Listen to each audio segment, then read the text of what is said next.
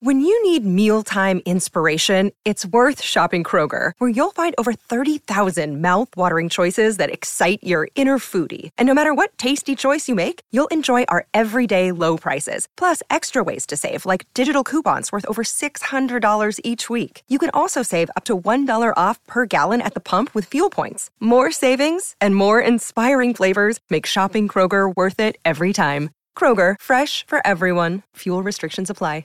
Another day is here, and you're ready for it. What to wear? Check. Breakfast, lunch, and dinner? Check. Planning for what's next and how to save for it? That's where Bank of America can help. For your financial to-dos, Bank of America has experts ready to help get you closer to your goals. Get started at one of our local financial centers or 24-7 in our mobile banking app. Find a location near you at bankofamerica.com slash talk to us. What would you like the power to do? Mobile banking requires downloading the app and is only available for select devices. Message and data rates may apply. Bank of America and a member FDIC.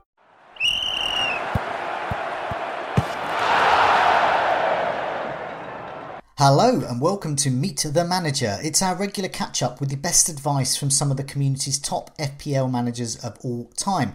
Yes, we focus on those with an incredible rank history, but we're adding to that this season. We're including managers with an interesting story to tell about how FPL is impacting on their lives. We'll also focus on managers who are offering perhaps a unique or different insight uh, into the game, and that's certainly the case today. Um, so hopefully, we'll with their insight from them, we can. Uh, they, me, and you, we can all go up the rankings. That's the aim, anyway. Today, I'm joined by Vanya Guchev, who has two top 5k finishes, one in the top 2k, and is currently in the top 5k going into the final match of game week 8 in the 2021 22 season. Um, what we'll do is find out a bit more about his career history, his tips for success, and then we'll take a look at his planning for game week nine. Vanya is also a former professional footballer and still a semi pro footballer, so he has a rather different take uh, on choosing footballers for his fantasy side as well. Vanya, how are you? Uh, hi Joe, hi everyone. I'm uh, great. Monday night football ahead today. Champions League around the corner. International break is over. Uh, so everything is great, and yeah, I'm uh, very uh, glad that I could take part in uh, my favorite series over oh. the Fantasy Football Scout over the years, and uh, it's like time flies because because at some point I see the Nick Trigger Lips, I think, starting video in this series. I know him as a player, like 10 years maybe that I have played because he was kind of a legend and I never dreamed that I could take part in this series too. So okay. yeah, it's great and thanks for the opportunity. No, no, it's pleasure. Pleasure to see you on here. Um, so yeah, I introduced you. You're a uh, former pro footballer, semi pro in uh, your native uh, Ukraine, which is where you're uh, coming from today. Um, so yeah, tell, tell us a bit about. Uh, you told me a bit before we came on air, but just tell me a bit about your, yeah. your history as a as a as a player in football. yeah, let's start with this. Okay, so uh, I'm playing.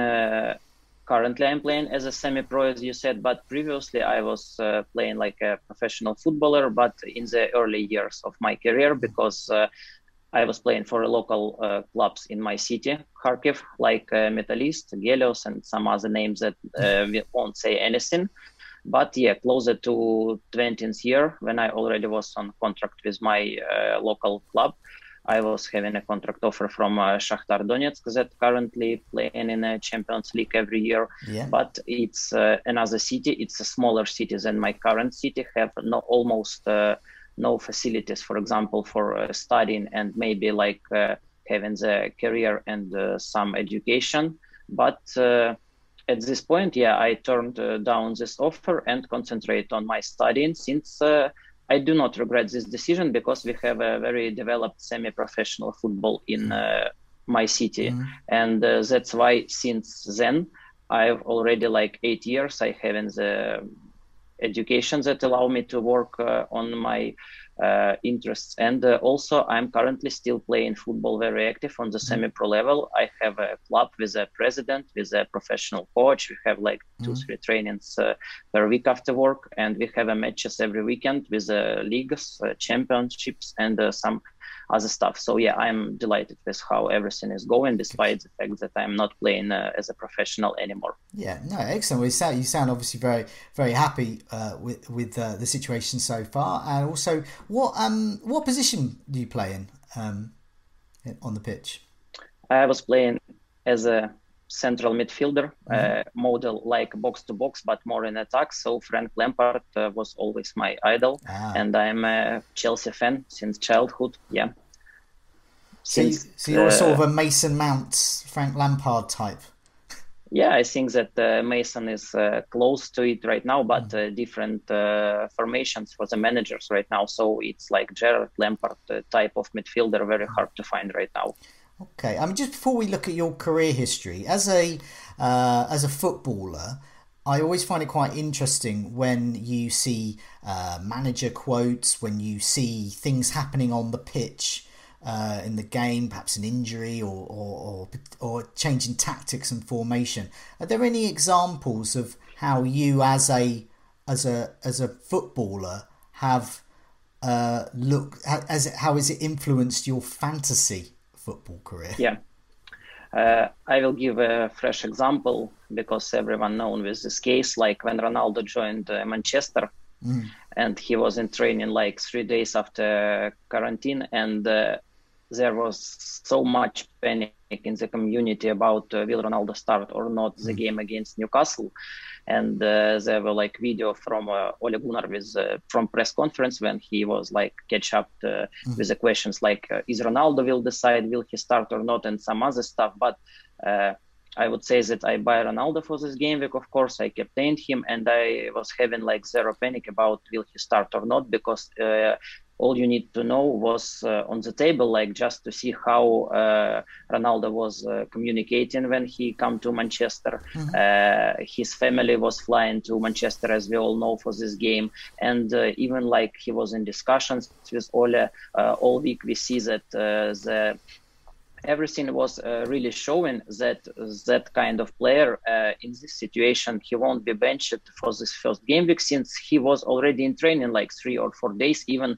uh, better uh, have more days than Bruno and uh, other stuff. So yeah, when uh, I see that panic in communities the night before the deadline and in the morning that Ronaldo could not start, he will definitely come only for cameo for 20 minutes or so it was not the case mm. it's like not working uh, this way uh, for the players like Ronaldo. Of course, you would say that he was benched last week. Yeah, it was it was a little bit unexpected for me too, but not. Uh, it's what it was a totally different case after yeah. he was like very exhausted against Villarreal in the second half of Champions League. So yeah, there are a lot of uh, examples of uh, how I mm-hmm. maybe see the things a little bit different, but of course uh, we need to understand that there are very sub subjectical things and uh, I did not have maybe some unique and uh, specific knowledge that would differ me from uh, totally differ differ me from uh, other players because for example we see that uh, right now to become the football coach very successful football coach mm-hmm. and fpl is very uh, similar yet to coaching at some perspective a lot of coaches are not former professional players. A lot of successful coaches are not a good players or not a players at all. So yeah, uh, of course it helps me at some. Uh, sometimes it helps me, and I think we will dive in it uh, a little bit later when I will uh, said about my strategies at all. But yeah, uh, generally speaking, there are some cases when I'm totally understand that. Uh, some things are not working this way with footballers like Ronaldo came in training three days before his debut, his family mm. flying to Manchester, yeah. and by some uh, reasons he will be benched and have a cameo for 20 minutes. It's not the case, yeah. So is that is that sort of insight into um, understanding things about their family um, and the, the body language and communication between the manager and the rest of the players when you're looking at um, the kind of training pictures that you see um, on social media? Um, yeah, I was seeing like uh, Ronaldo speaking with Ole at some points when he arrived already. He was in training when uh, the team was not in training at all generally. And uh, the thing is that uh, he should be treated differently. And even that Ole Gunnar will speak on press conference that, of course, he decide maybe Ronaldo will not start.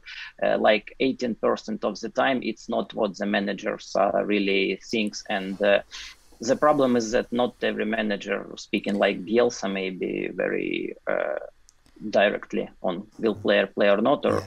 it so I would say that uh, when uh, the community trying to check every like word that manager said in the press conferences, it's not the very good way to analyze some things because uh, in like 18% of the time i did not know the uh, managers that will said all the truth for okay. example like ronaldo is definitely starting he is way above levels that uh, all our current players and so on. Never never you will see like anything from the managers so, in that field. I mean, you, um, with um, uh, regarding uh, your own role in in the t- in the team as a central midfielder, um, with Chelsea at the moment, um, I'm for example, I and many others are considering getting Lukaku in. Some people already own Lukaku, um, but they they need a central midfield by the looks of it to create chances. Are you spotting that as a central midfielder? Are you looking at the TV and thinking, oh? That, that's what a midfield a midfielder should be creating these chances for Lukaku. Why isn't that happening? Are you looking at those kinds of things? Do you think it could happen? Uh, of course, as a Chelsea fan, I'm concerned with uh, last uh, games when uh, Lukaku does not get enough moments and so on. But I would not be very uh, worried about this, and I will be getting uh, Lukaku this week in my team, and I do not own him for a while, mm. but I will definitely. And uh, I would say that uh, a little bit over panicking about Lukaku for me uh, currently in community because, uh, for example, uh, in the game against Southampton before the international break, he set up the perfect uh, moment for Werner mm. with a back heel pass and after and the moments before the Chilwell goal, he hit the post, yeah, and he was like running uh, after the mount uh, pass uh, into the box. He doing everything correctly. Again, a game against Brentford, I did not uh, get like uh, many people uh, so did not sold Ronaldo for a hit to Lukaku or even with a free transfer because I think that currently Chelsea are not in a, a super good shape, and uh, we could see that Tuchel using the Ruben Loftus-Cheek last two games. So he's still tweaking uh, the lineup, and uh, he's not satisfied with how we are playing currently. So it uh, generally have an impact on Lukaku. It's very uh, obvious, but uh, at the same time, I think that he's doing his job very well, and he will be clicking soon. And when he's having that fixtures like Norwich, Burnley, and Newcastle, I think in the next three, it's obvious that the correct move is to get him. And okay if someone will not get him and uh, somehow Lukaku will end up with only like one or two goals in these fixtures, it's not would be like, oh, I said to you. It would be very like uncharacteristical yeah. for this case. Yeah, definitely. Okay, well, I'm convinced. Um, let's have a look at your career history as well, because it's it's interesting. There's a couple of, I mean, a couple of two things of note. Really, you've got these two absolutely fantastic ranks: um, 2014, 15, and 15, 16. Um, but you look at the other ranks as well. There's only really one rank outside of the top 100k, and pretty much most of them are around the top 50k or well below. So there's a real consistency there of, of having consistently good ranks, and then these two stellar ones as well. Um, just, uh, just what were there any particular reasons why uh, you, you did so well in 2014 and 2015, um, and, and what what happened in 2019?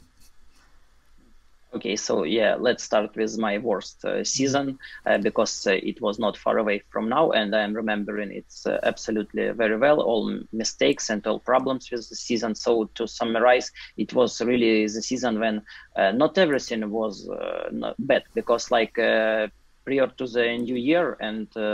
I was ranked like 115k maybe, and exactly at this point, I think that I will definitely finish inside the top 100k as I always do. So I could allow myself to have some risks because there will be a double game weeks uh, uh, and other interesting things. So I will definitely catch up if something working not great. And before the, uh, it was the year when Liverpool were flying to the World Cup, clubs World Cup. Hmm.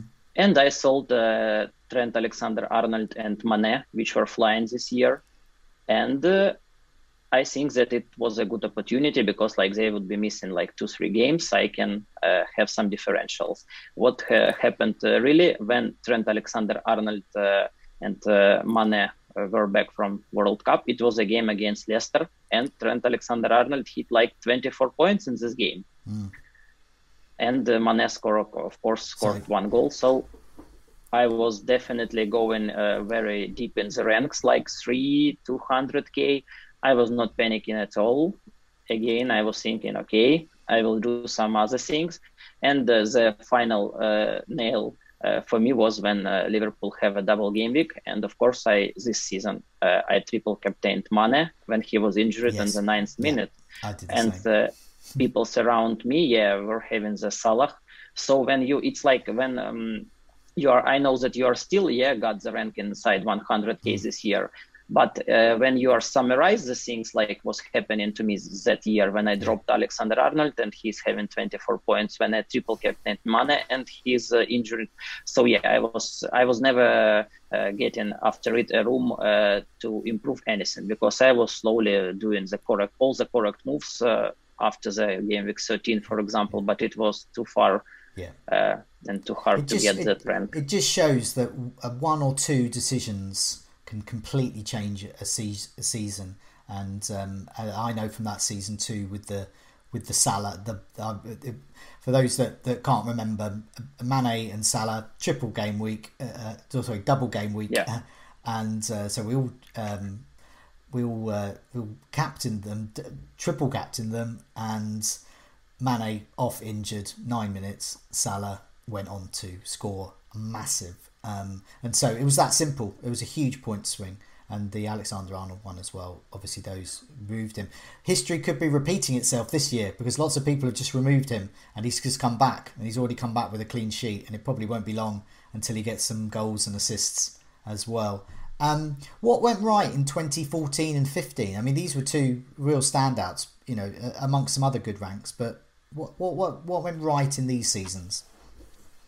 I would say that uh, if a very easy answer and the community would like the censor, it's because like I did not was on Twitter, uh, and uh, straight after these two top 5K finishes, uh, I'm becoming very active on Twitter. Ah. I'm not posting. I'm not posting too much, but I'm reading everything. I checking uh, all topics, threads, and I uh, I'm totally disagree that it uh, make me worse as a FPL player because it's impossible. Really, it's about uh, how uh, the things go, and we are uh, looking at the straight facts that my first five seasons in FPL were super great, and mm. the last five seasons I never get a top 10k finish, despite the fact that I was going ranked into top 100k. So yes, it's definitely the problem in myself and I'm looking at it every year, trying to make the things different. And I was satisfied with my last season because I was ranked top 10k in game week 13 and uh, 30, and like it was not so hard. But yeah, what goes uh, good in uh,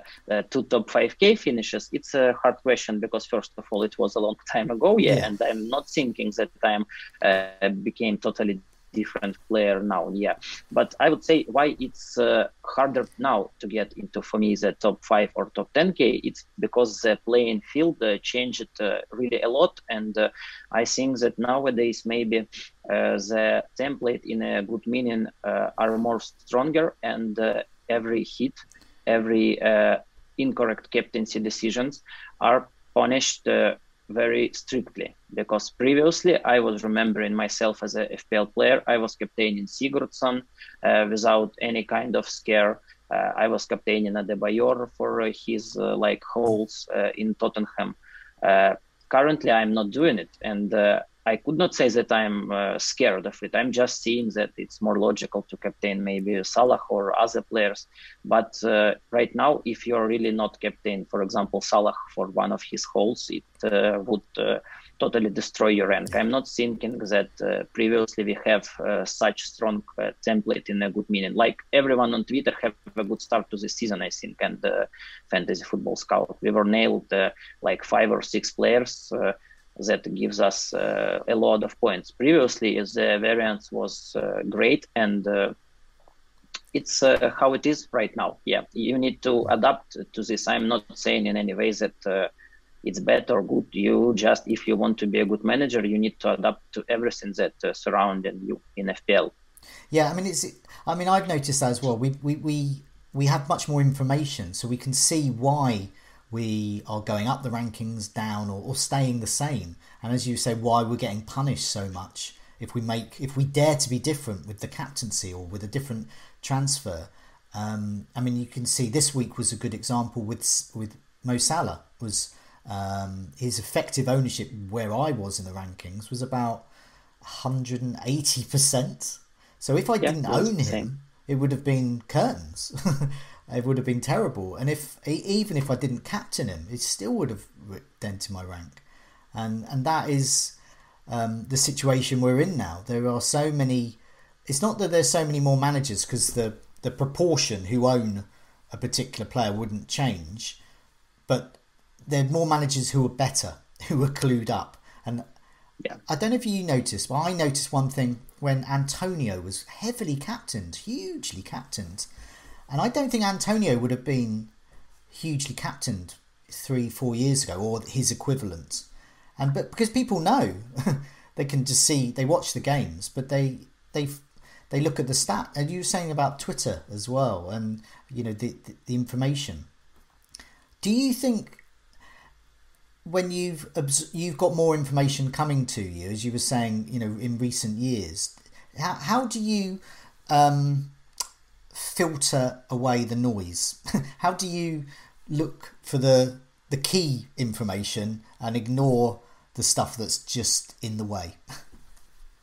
Uh, I would say that for me, it's working uh, that way that uh, I have a strong uh, opinion about myself as a manager, and it's working for me uh, the way that uh, when I see some topic or interesting discussion, if I'm disagreeing at the beginning of that discussion, strongly uh, disagree not because like uh, i have arguments about uh, a lot of arguments about it why i'm disagreeing just when i see that I'm totally uh, not about it and uh, I won't do it. And I'm not that kind of manager. Uh, and uh, I just uh, did not uh, check uh, into details of this discussion. For example, if I uh, have uh, the defense from like Trent, Cancelo, and Livramento and mm-hmm. White, and I see the topic for defenders which are could really interest you and so on. If I'm really interested in defenders, I would look into this topic. But if I do not need defender for now, and I know that before I uh, read this topic, I was not having like uh, the need to have another defender and uh, to add them to my watch list. I would not uh, recommend uh, to check this topic because uh, you would think that oh, it's a great idea, and uh, I really now understand that I need the new defender like Lucas. But if at the start of the day I did not need any defenders, I will search, for example, the discussion about midfielders that interests me, and so yeah I'm yeah. just uh, trying to minimize the info that I would get. That, that is a good point. You go with your your initial thoughts, yeah, and exactly, yeah. and not be tempted otherwise. So I guess Trent Alexander-Arnold is a good example of people saying, "Get rid of him, get rid of him," and you're probably thinking, "No, I'm not going to get rid of him now." Not only because when you did um, a couple of seasons ago it didn't work out, but because he's a good he's a good defender. You don't need to replace him. Um, who would you replace the best defender with? Um, your attitude as a captain, as a as a as a manager, but also as a, uh, captaining your own team. Um, but as a as a manager in the fantasy game, are you a, a risk taking manager? Are you a safe manager? How would you describe yourself? Uh, uh, when I was thinking about this dilemma, because everyone asked uh, this question, of course, uh, I think that I would be more in the category of uh, safe managers in terms of uh, I'm not right now. I'm not talking about hits because I usually uh, take hits. Uh, in all my previous seasons, I have like uh, something between 15 and 20 hits all over the season. So it's a great number of hits. But I am not a risk manager in terms of I did not do the moves like uh, Lateriser or Luke, for example, when I am mm. just switching my midfielder to, for example, uh, Bale against Sheffield when he was not in template, or for Foden, uh, or for one week punt. So I'm not taking this one punt at all because uh, I could switch, for example, like uh, minus four hit uh, to get De Bruyne, for example, for this game, because I know that he's a classy player. He will always be nailed uh, when he's fit, and I could justify this hit. But uh, I did not take uh, one week punts and uh, all that other stuff. Not because I do not think it's great. I always want, like for this game against Burnley, I always want Foden, I always want uh, Sterling or other players. But I know that I have the long term strategy and uh, I should think about uh, like FPL is not about one game week. And it's funny, but every time if I take some similar punts, in a general long-term game, I always think that it was not the right move. Maybe okay. it's working for some people if they nailed all their risky picks, but I always think that uh, after after it happened for me, of course, because I'm playing like it's my 11th season yeah. and I take that punt too. But it was always like uh, after two or three weeks, I think, okay, if I was not doing this one punt, uh, I will make my planned move. Uh, it would uh, benefit me long term. So I'm, I'm just not that kind of manager. Yeah. Do you do you look four game weeks ahead, eight longer?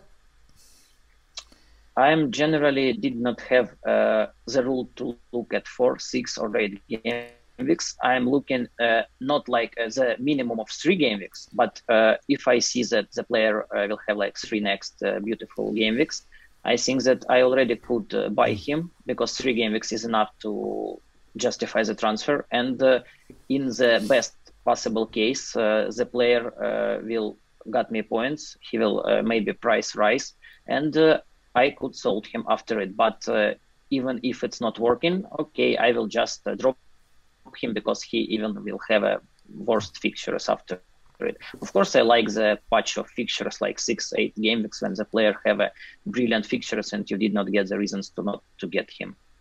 Um, what what do you think you would change about how you are an FPL manager to become a say a top hundred manager?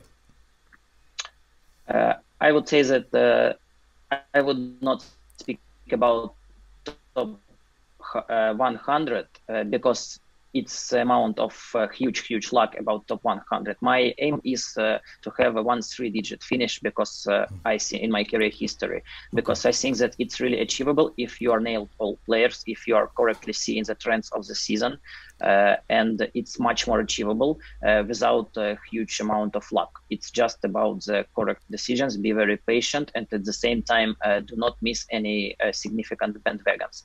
So yeah, I'm hunting for the top three digit finish and also my uh, really aim to finish inside top 5k first time in six years. And uh, i will just prove to myself that uh, i'm not changed as a manager and i could adapt to current reality with twitter uh, with a lot of information and other stuff. So yes this season i am really very very uh, hyped up to get the top 5k finish.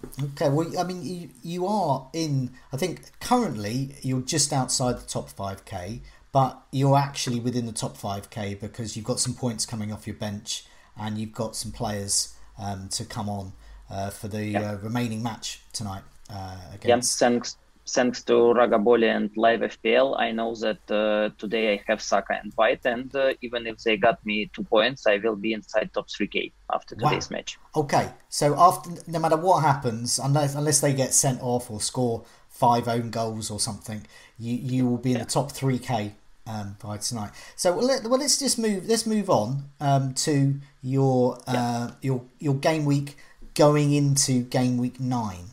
Um, so do you want to um, tell us the players you've got? Do you want to just sort of go through the players you've got, why you've got them, and and which, if any, uh, you're thinking of removing? And I think you already said you've got your eye on Lukaku, presumably Ronaldo leaving there. Yes. So um, yes. do you want to sort of start at the back with Sanchez and then take us through your team? Yeah. Uh, I already wildcarded, uh, first of all, need to admit it. So, uh, yeah, I have a Sanchez in goal with a Steele as a backup. Uh, I have uh, big uh, three defenders like Cancelo, Alexander Arnold, and Reece James from Chelsea. Mm-hmm. And I have uh, Livramento and White as the backup. Yeah. And uh, I'm super happy with this defense, maybe except Reece James, but I hold him from game week three, like yeah. on wild card, or, or, I think game week uh, four or five, yeah, on my wild card, and I did not sold him just because Rudiger got uh, injuries and some other stuff. So yeah, I'm just holding him for now and uh, hopes that he'll play in uh, one of the next three games, like very easy games for Chelsea. Yeah, uh, the midfield is uh, template, very template uh, Salah, uh, Raphinha, and also I have Sar, Saka, and uh, Sissoko okay. from Watford. And, and, and up front, who? And uh, my forward line is uh, Jimenez, Antonio, and uh, Cristiano. Yeah. Ah. So who who's how many transfers have you got for game week nine, and who's who's who's in and who's out? Uh, yeah, as I said uh, at the beginning, I am trying to uh, find a lot more patience with transfers, with hits that I have got previously. So this year I did not take uh, one hit, and uh, it's one of the reasons I think that I'm in top five. Yeah. Because, for example, last week I played him instead of Livramento, and it was very hard decision for me but i say to myself that i am changed i will play livramento no matter what it means and uh, what uh, you see that chelsea did not keep the clean sheet and livramento gets the assist against chelsea mm.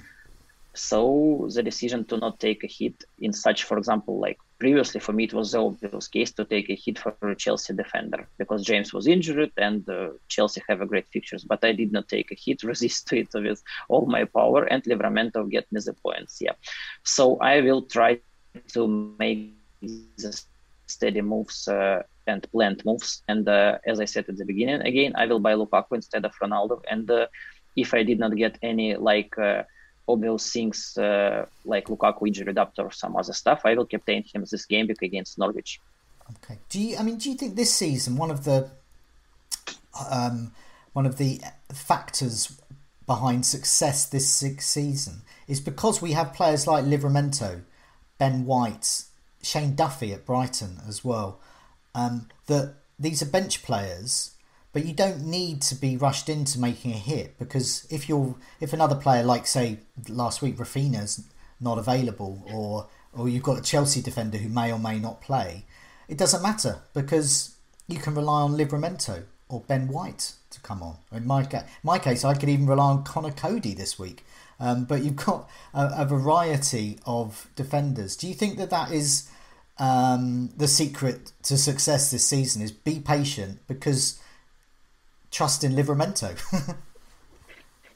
I would say that uh, I think it's the strategy for success absolutely every season to find uh, that players. Hmm. Like the prime example of last season is Soucek, and uh, he started the season at the price of five, and I got him like from the maybe third or fourth game week when I see hmm. that really he is always in the box, and I, he was always all, almost my first sub, and I got like almost all of his points because we got the postponement with, of matches with COVID and other stuff. But he always was my first sub, and I was relying on him very much. So uh, I think that correctly identifies the gems of every season, like Soucek, Livramento. This season, uh, it's very important in FPL because it's not only give you the real under, uh, real uh, motivation to not use the transfers that you don't need uh, to spend points uh, for it, but it uh, really gives you points because it showed that last season maybe I do not remember like three or four seasons ago. Three seasons ago we have Wan-Bissaka in Crystal Palace, yeah, like a first sub for the four millions. So it's every season we have that kind of players that are really important, and you should nail them from the beginning and uh, concentrate on other uh, issues in your team. Um, I'm well, I'm thinking about players like, say, Raphinha, for example. Now, I'm not a professional footballer, never have been, but uh, I've noticed that he's rather good. He's very good indeed, and he's very undervalued for what he is and offers. Even a, a, a relatively poor team like Leeds, and I say that in comparison to Brazil.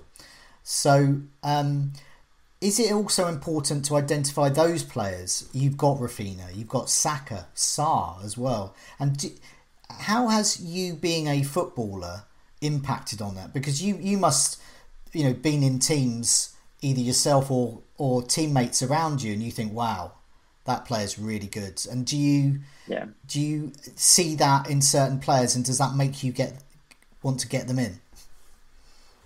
Uh, yes, but I would uh, mention one very important thing is that you should understand that uh, the and I think that all of uh, FPL players understand that managers that the good player is not always a good FPL option. Mm. for example, like uh, Pogba is an absolutely beast on his day, and uh, he's a great player, but he's uh, not an FPL option right now. He was at some points, but he's not an option right now. Mm.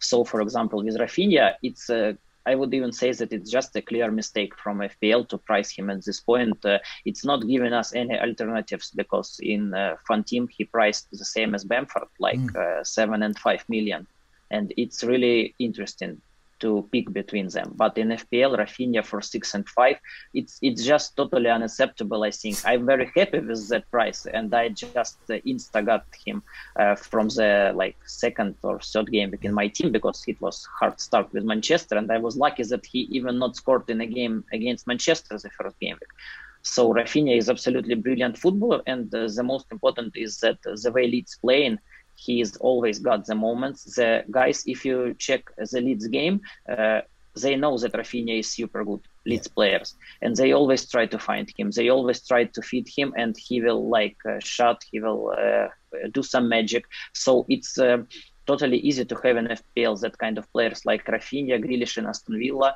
because you need to watch just one game of this team to understand that uh, every player in this team try to find these players on the pitch and uh, it's not always lead to like holes like 10 20 holes for Raphinha we could see it but uh, he will get points. He will get a lot of points. If uh, there would be no injuries or some other stuff uh, it's totally uh, easy to predict uh, when the player got so much uh, touches on the third i think area of the pitch and the team basically surrounding him. Okay.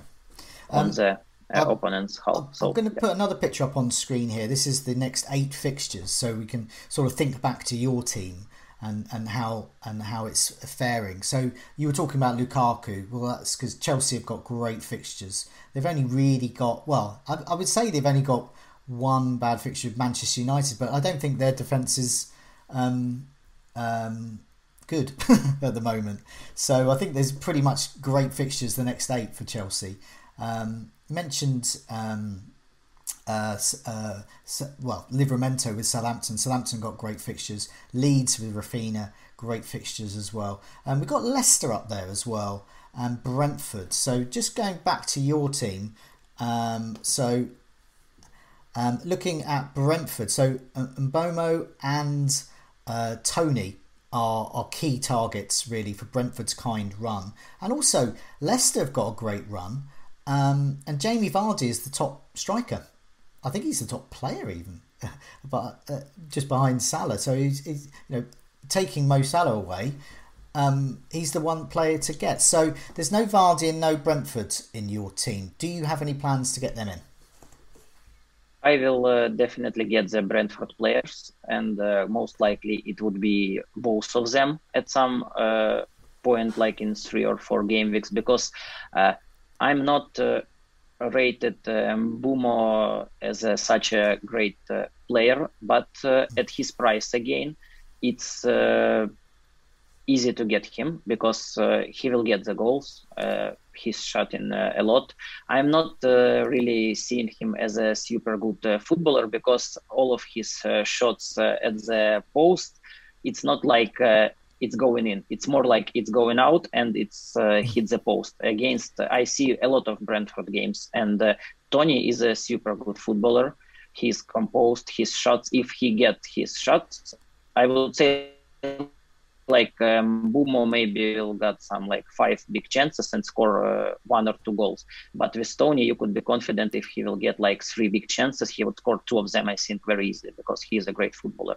But again, with the price of um, Mbeumo, I understand the hype uh, in community because it's easy to get him for these fixtures for five and five. And I uh, will like join this train, I think, at some point if anything not happen. With Vardy, it's a very, very hard case for me because uh, it's not easy to get the forward of his price if you have the place only for like Lukaku for the next three and Kane around the corner with the great fixtures. So it's just the question that uh, I will not uh, restructure my team so hard to get Vardy. And even with that in mind, uh, Leicester everyone seems like forgetting about the Leicester uh, before Man United. They were terrible. I know that Vardy still uh, got goals, but it's never uh, making decision easy for me if I see that team is definitely not playing really well, and uh, to buy Vardy. I know that he's uh, having a huge goal threat. He's always scoring. He's having penalties, but I will not restructure my team uh, very strictly to get him, even with the fact that Leicester have a great fixtures. I mean that that shows the patient approach being a manager there. Um, it was interesting what you said about Mbeumo and uh, Toney as well. So some people will look at someone who shoots and hits the woodwork all the time, a lot as they're close, and you look at that as thinking, well, they're not accurate. and Toney is the one. If if you were to only get one, it would be Toney by the sounds of it. Yeah, obviously Toney because he's having the penalties too. Yeah, he's a 90 minutes man having a penalty. So yeah, it's a great bonus in all around the pitch. And uh, one interesting thing that I want to mention, I was wanting to mention it uh, even before in our discussion, like how I watch the games as a uh, footballer. So basically, uh, there are two prime examples of how I see the players in FPL and like as a real uh, football mm. players. Uh, at the highest point of this metric is uh, Son from Tottenham. Okay. because you should see not only his goals, but you could always see at his big chances missed and uh, his shots that uh, were saved by the keeper. It was actually almost all the time. It's a great shot.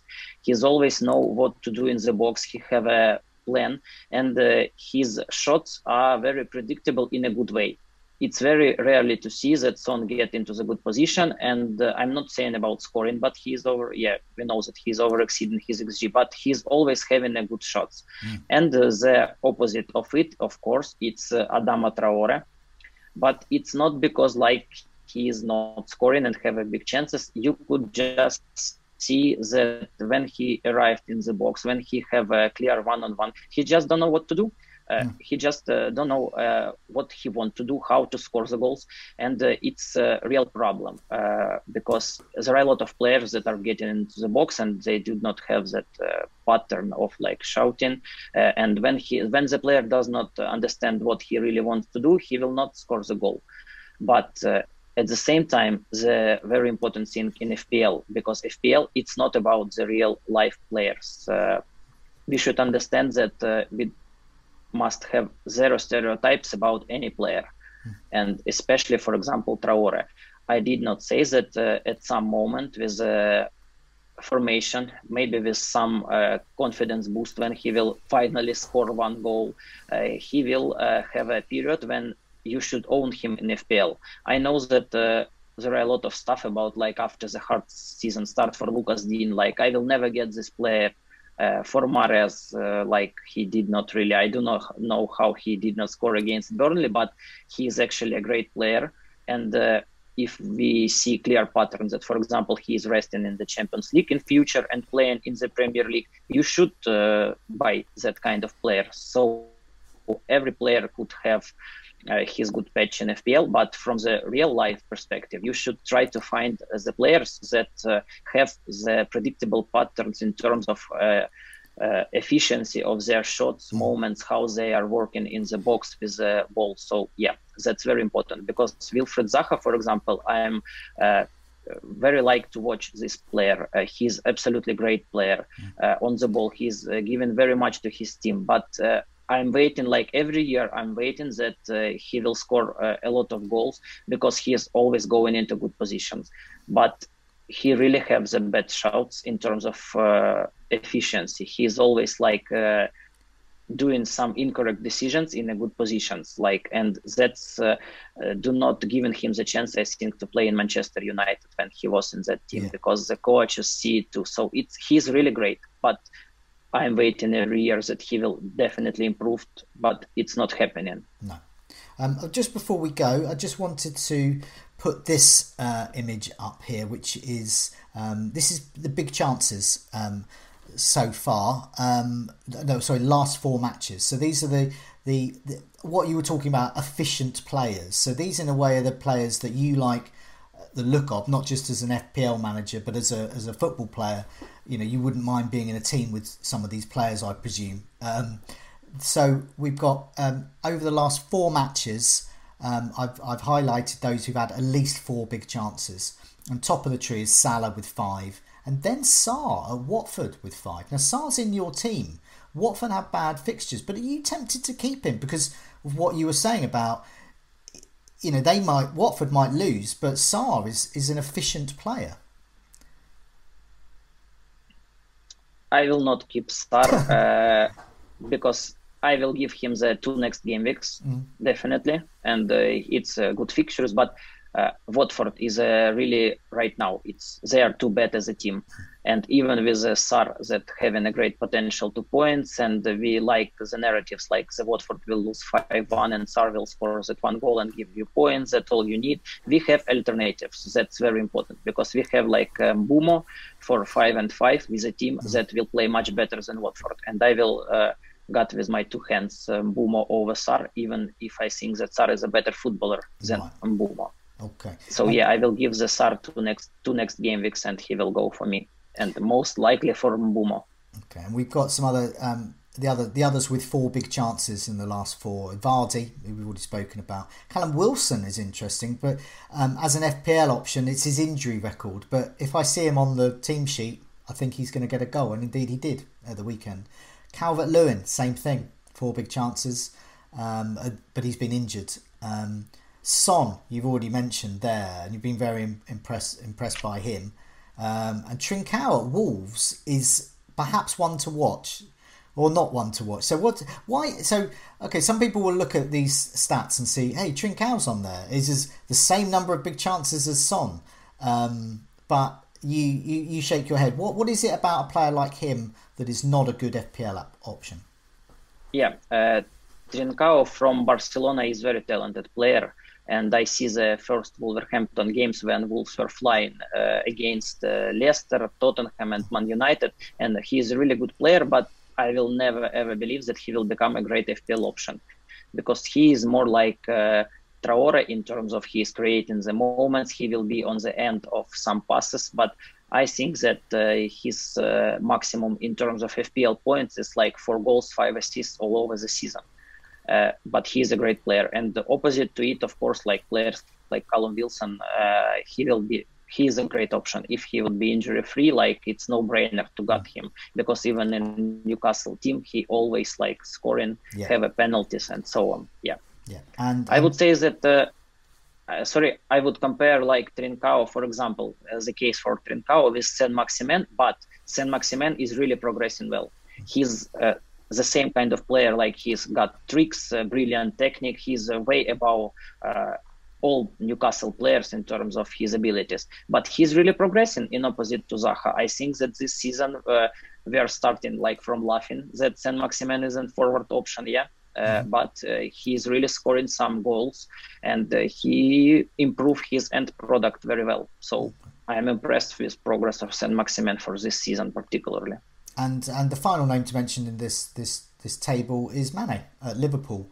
Um, he's come under criticism the last couple of seasons for perhaps for perhaps not fulfilling his potential, but he but he's still scoring. he's still putting the underlying stats. Are you impressed with a, a, player like Mane? Do you hear the criticism sometimes over the last year or so and think?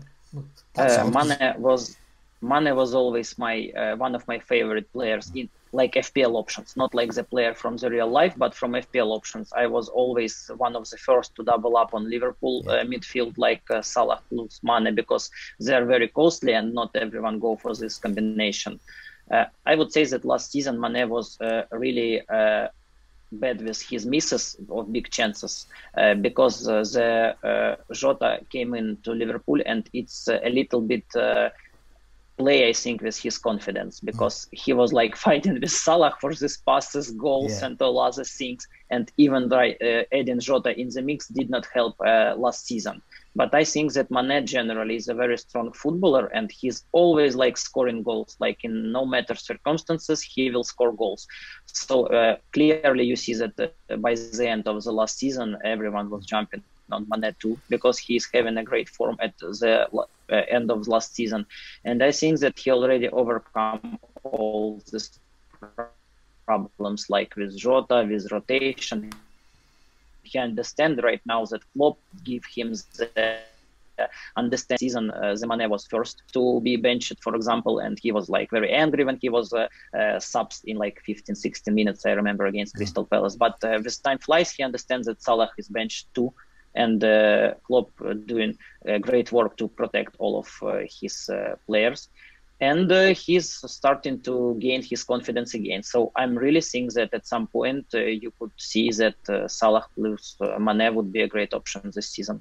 And and just before we go, um, I noticed in your um, your your team for game week nine, as it is at the moment, you've got the captaincy on Salah. Um, if you get Lukaku in, would you captain Lukaku or would you keep it on Salah? I would captain Lukaku uh, just because you know people like right now trashing the Man United after their display against Leicester, and it's correctly, but uh, try to remember how much times uh, Man United and uh, exactly Man United with Ole Gunnar Solskjaer was like uh, trashed for their displays. Then they have a hard fixture and they got from it like 0-0 or some kind of stuff. I'm not saying that Liverpool would not win this game against Man United. Of course, it's uh, not so popular thing right now to say, but I will say that uh, this team definitely can give a battle to Liverpool, and uh, it's so obvious when Lukaku playing against Norwich. Even like if he's having a little bit harder game, maybe it would be the option to discuss it. But right now, it's like uh, trying to be too clever for me to captain Salah uh, just to show the people like you know you see Salah will not blank it's Man United it's only Man United but on the and the opposite end you have Norwich and uh, the only issue if Lukaku will be not rested uh, for like 20 or 30 minutes against Malmö in Champions League, I will be worried that he could be rotated against Norwich. But generally, I will captain Lukaku definitely. Okay, interesting. Um, Vanya, thanks so much for joining me. It's been really interesting, really fascinating getting that view, not just for someone who's uh, doing fantastically well this season, but has done so well in the past and has also got that footballer perspective on it. So it's interesting some of the things where you, you, you sort of know, you know that Son is very clinical and efficient, but it's uh, getting that footballer perspective of you can see in their eyes, you can see the sort of player um, that you have on the pitch with you, that they're the player you want to pass to, and um, that they, they should at the very least have a big, very big chance to score. Um, but uh, that's fant- uh, very fa- fascinating, and um, uh, good luck with your game week. Good luck with the rest of the season. And thanks again for joining us. Yeah, thanks very much, John. It was really a great pleasure. Uh, shout out to everyone, guys. Uh, see you.